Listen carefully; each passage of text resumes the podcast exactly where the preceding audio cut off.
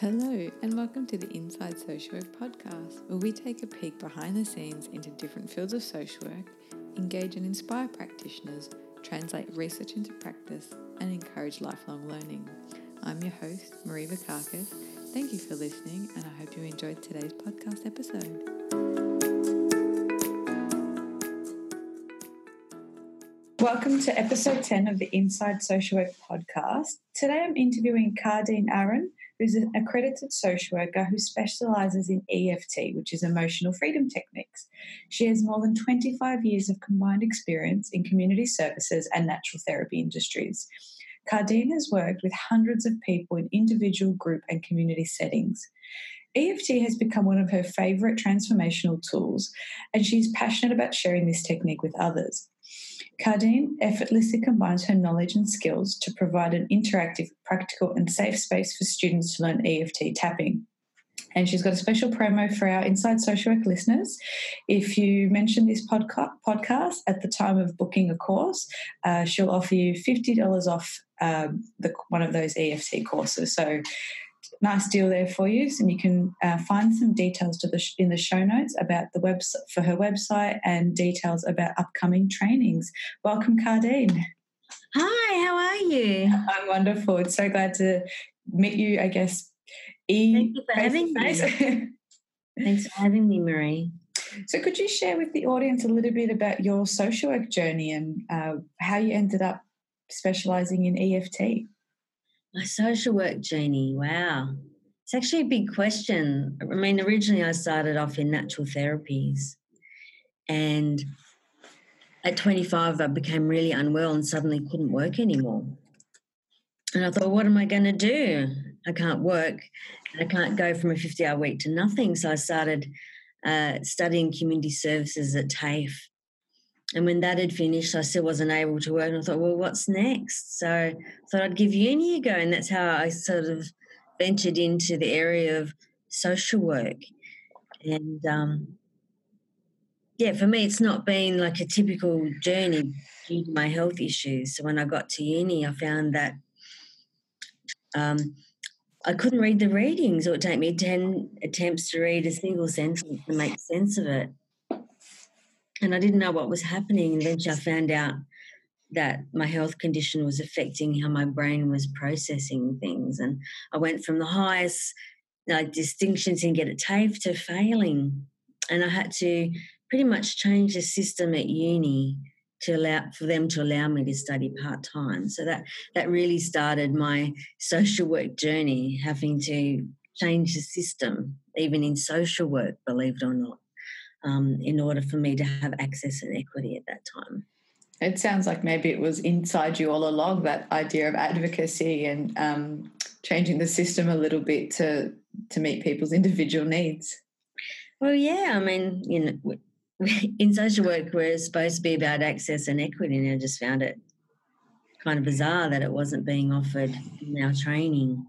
So I had to change that, not just for me, but it meant that other people could also study part time, eh, which opened it up for people with other uh, living with other disabilities or single mums in particular to be able to have that opportunity.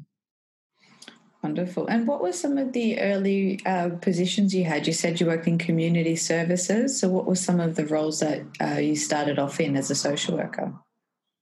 Yeah, so before I finished my degree, I was working in lesbian health as lesbian access worker at various women's health centres. And I also did, once I uh, graduated, I worked in family support in a disability service organisation. It was shortly after that that I decided it was much better for me to work for myself, really. And what what kind of led to the EFT? How did that? How did you become exposed to that? What?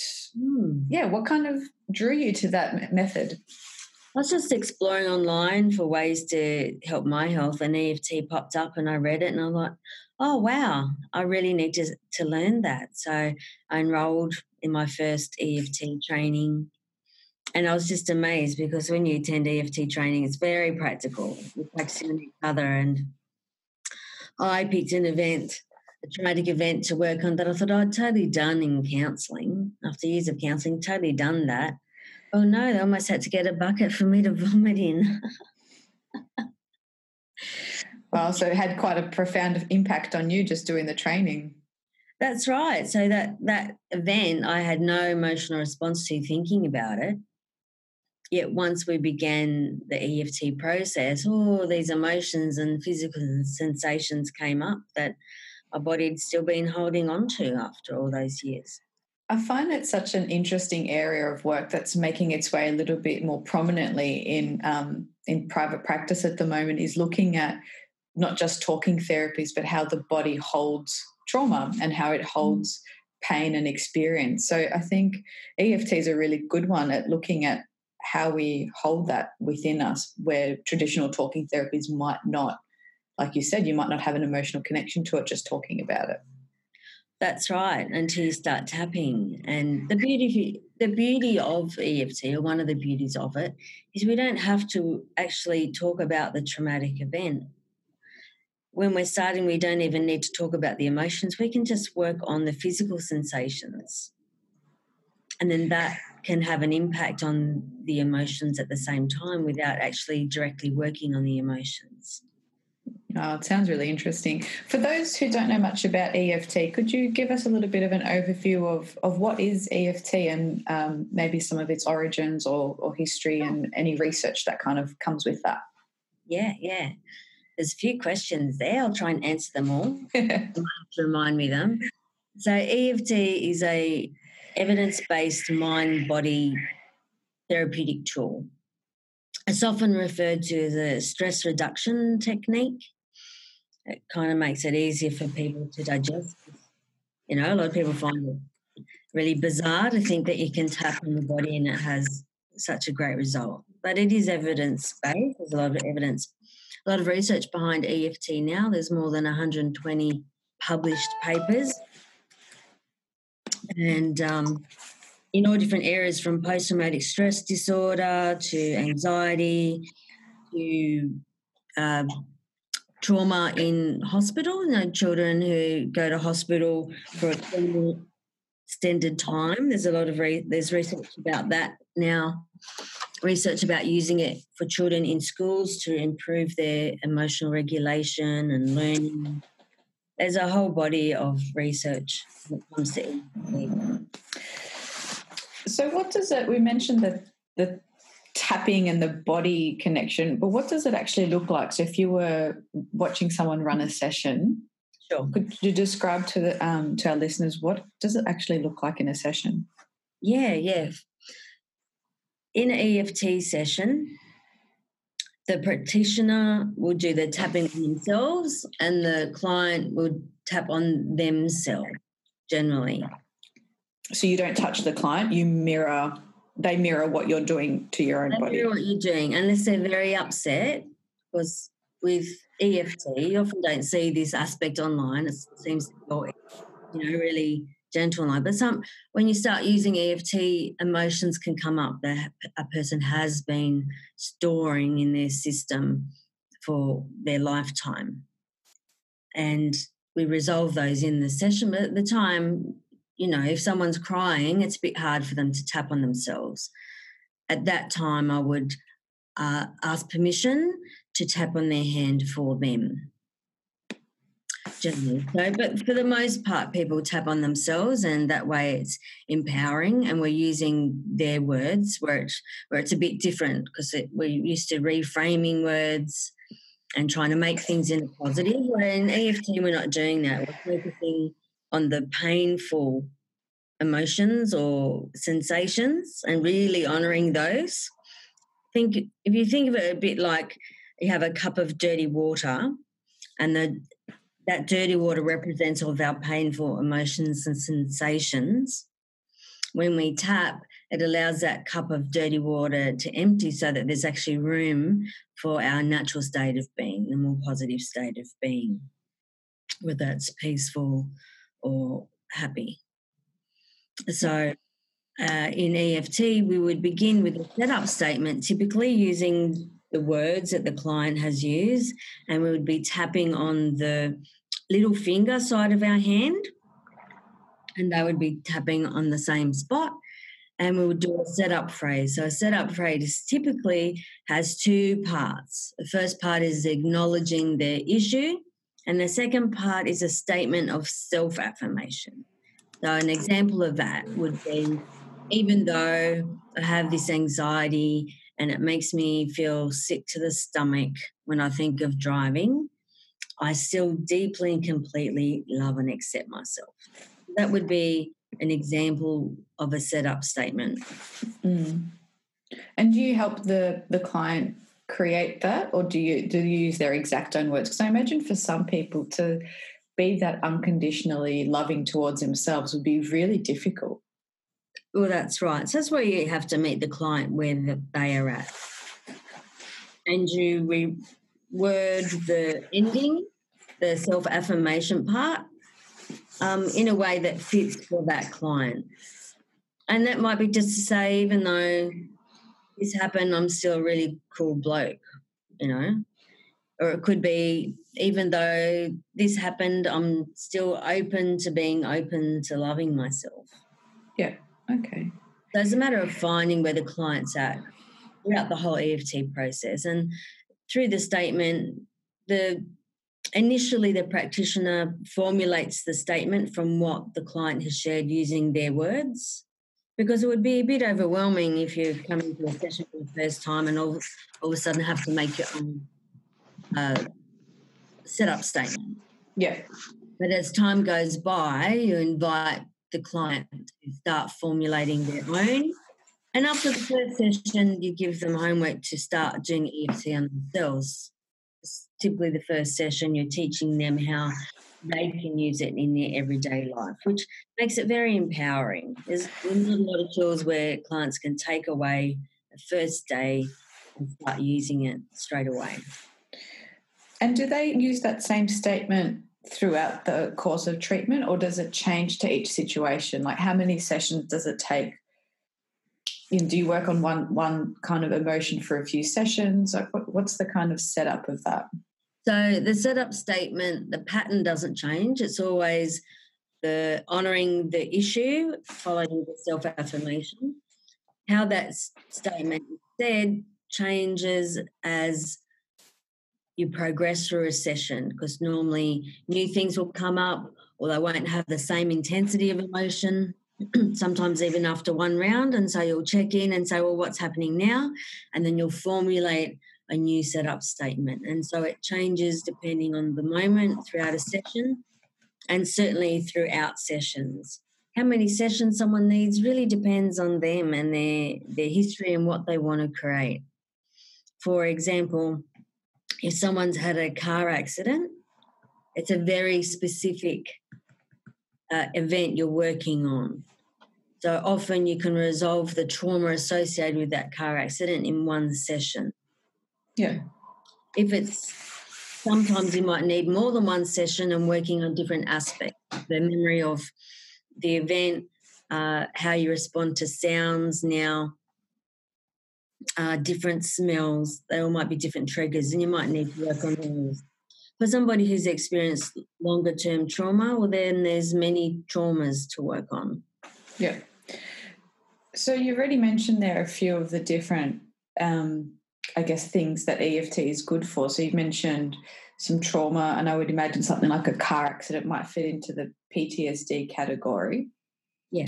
What are some other? I mean, I've heard that it's also helpful for, for pain relief, for managing dieting and, and cravings, or even trying to get on top of your finances when yeah. our emotions are kind of dictating our behaviors. It yeah. seems that EFT can be a way to break that cycle.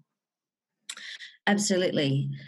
When we're talking about finances and abundance, we look at what are our beliefs behind money and spending money and availability of money, all those stories that we got as children that added to our programming around money. Yeah. Uh, then we can work on cravings. There's been a lot of studies into using EFT for cravings, and it's very successful. I remember um, after one of my trainings in level one, we work on cravings. We do a group EFT exercise. And one of my students rang me a week after and says, I'm so upset with you, Khadine. I'm like, why? She said, Well, we did that cravings exercise on Tim Tams, but I can't even enjoy hot chocolate anymore. because we're working on the emotional attachments that don't serve us anymore to that particular food. So it's looking, is it looking more at when we're using like I know you mentioned with finances, it's like your beliefs about money and availability of money. So, what would be an example of maybe something that's hooked a person into a negative relationship with finances, or you know, can you share an example of what that might look like? Yeah, so typical family stories are money is always hard to get. Sometimes people will feel uncomfortable with seeing a certain amount of money in their account, and you might apply EFT to, to their comfort of having money in their account. Um, we're taught that money doesn't grow on trees. If you think of all, the, all those statements that we've all heard about money, or money is dirty, or money is the root of all evil, which is just ridiculous. Money is just an exchange of energy. What people do with it is up is up to them. You know, so we look at those belief systems that we're, that we're pro- so programmed into. Yeah. When it comes to to finances, and um, so we always look at different aspects. But you, you're asking what else we can use EFT for, and um, we can use it obviously for the abundance and the cravings. We can use it for post traumatic stress disorder. There's a lot of research looking into using um, EFT for war veterans, extremely successful. Gary Craig, the founder of EFT, he has a documentary on YouTube you can watch, and it's incredible. I use it in my trainings. It can be used for to prove health conditions. For example, I had a client who lives with Parkinson's. Not a not a typical health condition we relate to trauma, yeah? Yeah where she wanted to work on the event that she feels triggered the Parkinson's for her. So we didn't work on the Parkinson's, we worked on the a tra- traumatic event that she identified as being important. We worked on that event once. Previous to working on that event, she used to shake pretty much her waking time. She used to wake up nine times a night to go to the toilet when I checked in with her a couple of weeks later, she couldn't even remember what we worked on. And this was an event that used to replay every day for her. Wow. No, that's great. Well, what's changed? Well, I'm hardly shaking anymore. If I do, it's only for half an hour if something upsets me. Great. What else has changed?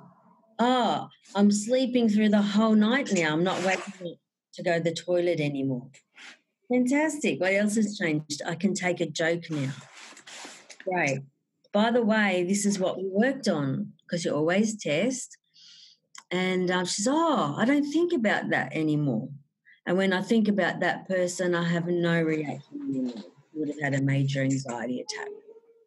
Oh, that's an incredible transformation. It is. And, you know, that's where we never know when we mm. experience trauma how it actually plays out in our health, in our body. Mm. One of the one of the key things that I've noticed in EFT, and it's similar with a few other modalities, like in particular ACT and a few others, where the first hurdle for people is accepting their situation at the moment for what it is. Mm-hmm. Uh, and do you find that that's something people struggle with? So until they can accept that, yes, I'm in pain and this is what caused it, they can't move through the tapping and through some no, of the others? No, because the tapping kind of takes care of that. Yeah. A person doesn't even need to believe in tapping for it to have results. So they don't need to really accept where they're at because through the process of tapping, often it just totally transforms and changes. Yeah, so it's different in that way. They don't have to make a conscious decision for that. Same as in EFT, we don't need to make a conscious decision to turn a bad experience or an unhappy experience into a positive. We don't need to do that because once you tap away that and release that dirty water as such, a person bec- just makes the shifts themselves naturally. They'll get new insights.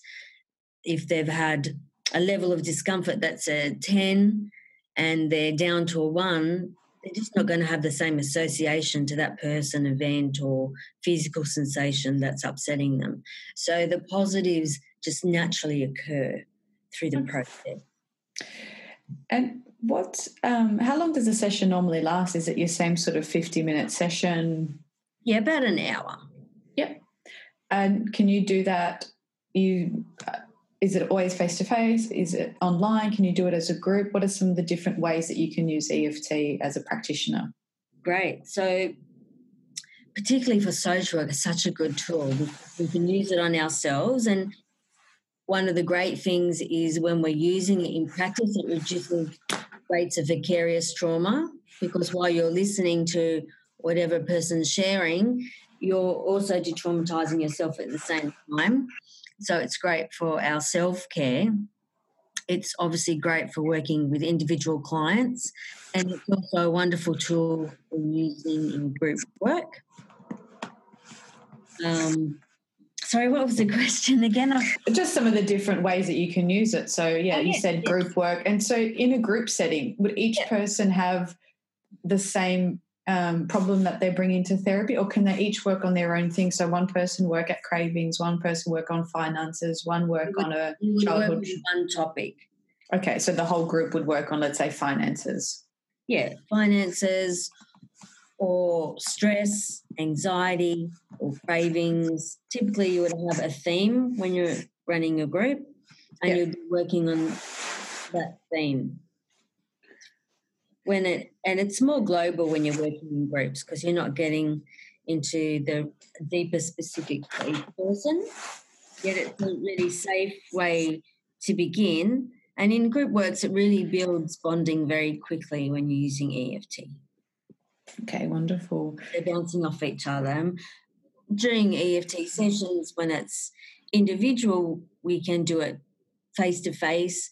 We can do it online, say over Zoom or we can do it on the phone. Sometimes I'll walk in the park with a client and I'll meet them in the park. It's very flexible. Okay. And you also, so in addition to delivering um, EFT therapy yourself, you also train other clinicians and practitioners. So, can you tell me a bit about the training you run in EFT? And you've got a few other ones as well. Sure. I provide EFT training around Australia, currently in Sydney, Brisbane, Perth, and next year I'm coming to Melbourne. So I'm really excited about that. the training is practitioner level, so it's not like you're attending a day and it's just, you know, the basics. It's actually practitioner level training that I offer. It's endorsed by the AASW for 44 CPD points when people complete it. It's very practical. EFT training is always very practical. There's theory, and a lot of the theory uh, I get my students to do before they attend class. So I have a component of online learning that people do before they attend, and then we revise that so that we have more time to do the practical in class. And then the assessments that people need to do if they want to be a practitioner but that, that's optional. So once someone does your level one EFT training, what are they qualified to be able to offer? What can they do um, once they've completed that training? So level one is is not practitioner level; it's a basic level. Okay. Level one is EFT you would do either on yourself or teach clients how to do on themselves. Yeah. So it's the beginning. Level two is practitioner level. Mm-hmm. Once people complete the assessments for that, then they can be an accredited practitioner and get even if they weren't at social they could get insurance for that. And level two would do more advanced techniques that you can't really do on yourself. So they're more practitioner level techniques. Okay and so once someone's done that they can then use eft as one of the therapeutic tools in their um, sessions right. with clients. They can still do that with level one. I mean, level one has great tools that you can use to help your clients, just not on as deep a level as level. Yet level one, you can still teach your clients how to use basic EFT on themselves after their first session with you. You can still get great results in cravings and trauma and anxiety and stress reduction just with level one. It's just that the level two is more complex and not techniques we can generally do on ourselves.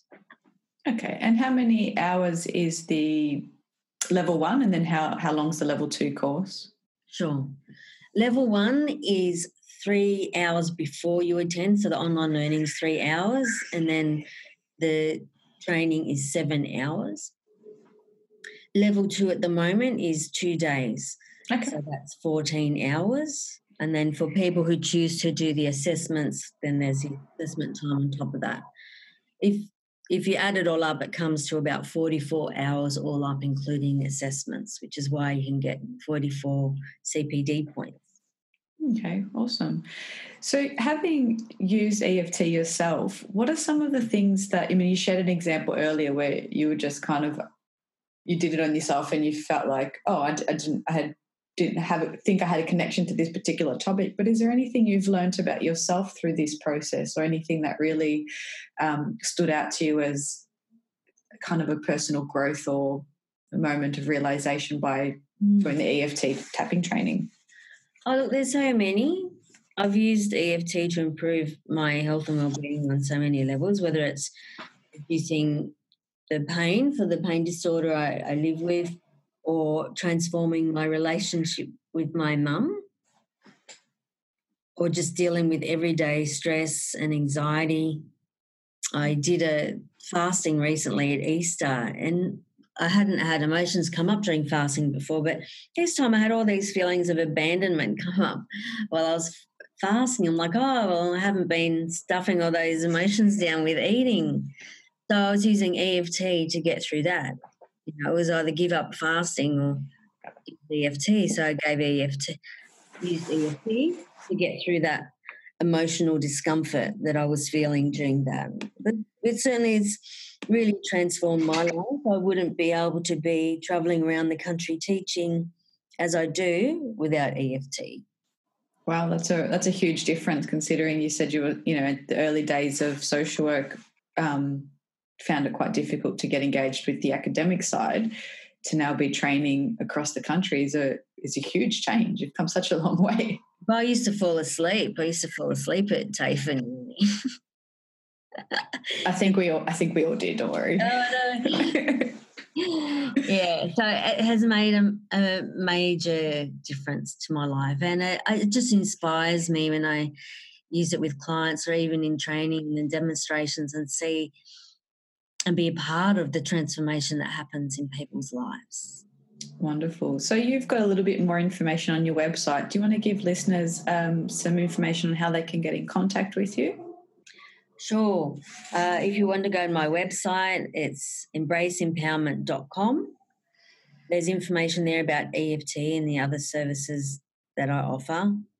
You can certainly find me on Facebook, um, and that's it Embrace Empowerment EFT tapping training. They're the easiest ways to find me. Um, yeah. And, I'll put a link to those in the show notes so people can um, click on those. So, just going back a bit um, before we sort of start winding down, what are some of the tools or resources you can recommend to uh, maybe early career social workers or just new graduates? So, either things you wish you knew or just pieces pieces of advice for those just um, stepping into the the wide wide world of social work? Uh, there's so many. Uh, the biggest advice I can give people, social workers, is to have an open mind because often uh, different workplaces can be limiting in their culture, and some of the the culture in workplaces don't really meet expectations that have been set at uni in regards to self care and access and equity in the workplace, for example. And I think it can be easy to become disillusioned. Yeah. Uh, because there isn't that. So I think the big thing is to be mindful of your own ethic and to have an open mind. Like if I didn't have an open mind to what I wanted to do with my social work practice, I wouldn't be traveling around the country teaching now. Mm. But I knew that I needed to find a way that I could be a social worker because I love being a social worker and work for myself ultimately. Yeah. What I do now. So our, our biggest asset and tool is really ourselves and our own framework of thinking. Yeah. So really to keep an open mind and not to have those rigid expectations that you kind of hear about at uni because workplaces might not have that. Yeah, and be true to yourself. You know, be mindful of the different cultures in workplaces. One thing that comes up um, on that is we talk often about the importance of supervision. I mention it, I think, in every podcast episode when we talk about self care and burnout, we talk about the importance of supervision. Yeah. And a lot of our listeners have mentioned that in their workplaces, that's not often often offered to them in that kind of robust way. So I, I think it, it does come down to that expectation again that every workplace will understand what a social worker is and you'll have a supervisor who's qualified and experienced and can help you through those. What's your experience with that? Did you find find it difficult to have good supervision in workplaces? Did you need to source it externally? Uh, in women's health my supervision you know at, at cumberland was really good. I had really good supervision there and at Katoomba had great supervision there. At others, not necessarily so great. And in other organisations I've worked in, supervision is more like, are you doing your job? Yeah, it's that line management. How many on your caseload? How you going? Any exits? Any intakes? Yeah, Great, done. Right. But not about you and your professional development as such. Yeah. And that's not, there's no care in that. Mm. So I need to take responsibility for that. And as an EFT practitioner, I have my supervision with other EFT practitioners. And that's a part of our supervision. You know, we're tapping exploring um, practice from a from an EFT perspective, and then I go to different uh, like groups. If you're a member of the ASW, there's a eco social work group, there's a LGBTQI social work group, practice groups. That way I can connect with other social workers and to discuss any issues that I have in, in that level if I want to connect on a social worker level. Yeah, I really like how you mentioned you had to take some responsibility for that because I think that's really challenging for social workers is often we feel like we're giving so much to other people and sometimes we feel like nobody's got our back and then we have to on top of that go seek out our own supervision. But I know it can be really challenging for some people. I just think it's it's such an ethical responsibility to make sure you're connecting with other practitioners absolutely. to keep check of yourself because I mean I just did um, an interview prior to this on um, burnout, and we can't prevent, like, we can't keep giving once we've burnt out. So it might not be today, it might not be this year, but yeah. we really shorten our work life, like our, you know, career life expectancy if that's we're not checking in with that. And that's why EFT is a great tool. I know a lot of my students that are social workers or psychologists now that they're using EFT, they're feeling less fatigued at the end of the day um, when they use EFT with clients because they're tapping on themselves at the same time. A lot of my students will tap in between clients on themselves or have a practice where they'll do some EFT at the end of the day just to release the stress of the day or the stress of the workplace. Yeah, I think that's a really good strategy to kind of make sure that you can kind of not compartmentalize, but debrief and then go into the next session fresh. That's right. And it's, you know, really easy self care, so easy to do. You could do it anywhere. I mean, you can be at a stressful meeting and be doing squeezing the points in your fingers. nobody would know. Yeah. Yeah, I often teach that to, to students around um, to young, like when I work in schools for some mindfulness and meditation type techniques where you can you can try and you can squeeze your hands under your table. You can have all these kind of tools and deep breathing that nobody can see you doing Exactly. And any kind of parting words of wisdom or advice for the audience? So you've mentioned um, having an open mind and mm. um, a little bit about workplace culture. Any any resources that they can go look into? Anything you want me to put in with the show notes? Oh, look, resources really, really that will differ depending on a person's interests. And I think it's really important to stay passionate about what you're passionate about. I know a lot of social workers, they'll start working one area and feel like they can't go and work in another area of social work. And it's it's really limiting to think that. Yeah. And in this day and age, there's so many possibilities as a social worker. And we don't have to stay working for other people and we don't necessarily have to stay just using the tools that organizations expect us to have. And I think it, you know, ultimately, if it works for you, consider private practice because you can be so creative with private practice and how you choose to do private practice. You know, for me, I, I I'm not a Medicare provider or NDIS provider specifically, and that works for me because I like to do things a bit alternatively. But for other people, being able to get that Medicare provider number ultimately and do sessions through NDIS and victim services. Well, it's a great way to work for yourself and be a social worker. Mm, absolutely. And be passionate about what you do and have variety in your work. Yeah. Ultimately, we're responsible for enjoying our work and not getting burnt out. Yeah, and I think that's really hard for people because we know that, you know, you have bills to pay, you have mortgages or family, you have that sort of stuff, but it, it is worth taking a bit of time out to think, what's going to be the most nourishing for me because you you can be so depleted the work is so tough and we're often dealing with the most difficult stories of people's lives and that's our whole day. Yeah all organizations just keep taking and taking and taking from us. Oh yeah. You know i used to find that the organizations and the other workers is far more stressful than my clients. Yeah, that's a, an interesting paradox isn't it yeah, I mean, there's a lot of power plays in social work, and a lot of politics in workplaces. You know, social work is not void of that. You know, unfortunately, that's why it's important to stay true to your own ethics. You know, we can look at different areas of social work, and the, the workplace cultures, you know, are really terrible in a lot of them, or how they view clients is not necessarily very empowering for the clients, and that's where you, you have to be able to look at yourself in the mirror every day and say, you know, am I being the best person I can for my clients? Yeah, and I think that's really important is, is rewinding that to what are your values? Like, am I sticking to my values? Am I doing work that I'm comfortable with? Is it honest? Am I being honest with myself? Mm. They're really big, difficult questions to have, and we often have them with clients, but we don't have them with ourselves. They are big questions, and they're good questions, particularly in the current environment where services more and more are expected to function like businesses. Yeah. And the more and more that happens, the clients actually are becoming second rather than first. Mm profits are becoming first and then clients second in, in the environment that were, that's currently being created by our government.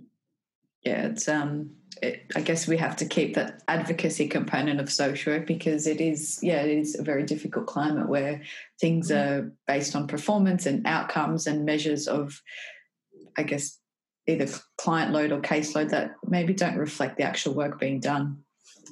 Well, exactly. It often doesn't reflect the actual work that's being done or progress being made. And sometimes it's a bit more about hours you put in rather than the mm-hmm. output and the and the the results that clients are getting.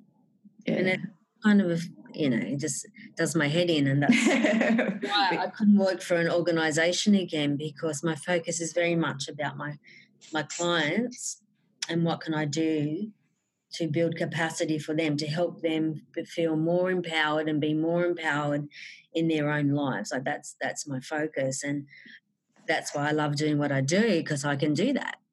Mm, absolutely. But working well, for an organization i can't always do that to the same level. Yeah. Well, we could have a whole other episode just on organizational change and maybe we'll, we'll park it there. But thank you so much. So just to uh, let people know the show notes will be on the website. Check in with what Khadine's doing. You can look at embraceempowerment.com. Uh, you also have there a free ebook that people can sign up to the mailing list for. So 15 minutes and under self healing techniques. I do, and soon that will be changing to a free one hour EFT course. Excellent. So, uh, will people get notified of that through if, they if they're on the mailing list? Yeah, if they sign up to the book, they'll be on the mailing list, and so they'll get notified of that. Excellent. And then listeners can receive $50 off um, EFT training if they mention the podcast. So get in touch with Khadine and hopefully we'll have some people coming to visit you in Perth and Melbourne. And where else were you going? Sydney, Brisbane, and I'm working on my online live training as well. So it'll still be live, but online for all the people who are unable to travel. It'll be on Zoom, so there'll be breakout rooms, so they'll be able to practice in real time. I'll be able to still observe them and they'll be able to ask me questions in real time. So that's exciting. Wonderful. Some really exciting things coming up. Yes. Um, and I hopefully we can meet face to face when you're in Melbourne for a coffee. Yes, yes. I'll be in Melbourne in February. Great, I can show you all the uh, the local coffee spots. That'll be lovely. all right, thanks so much, Khadine. Thank you, Marie. Bye. Have a beautiful day. Thank you for listening to today's podcast. Be sure to check out the show notes for today's episode's resources and don't forget to click subscribe and review us wherever it is you get your podcast.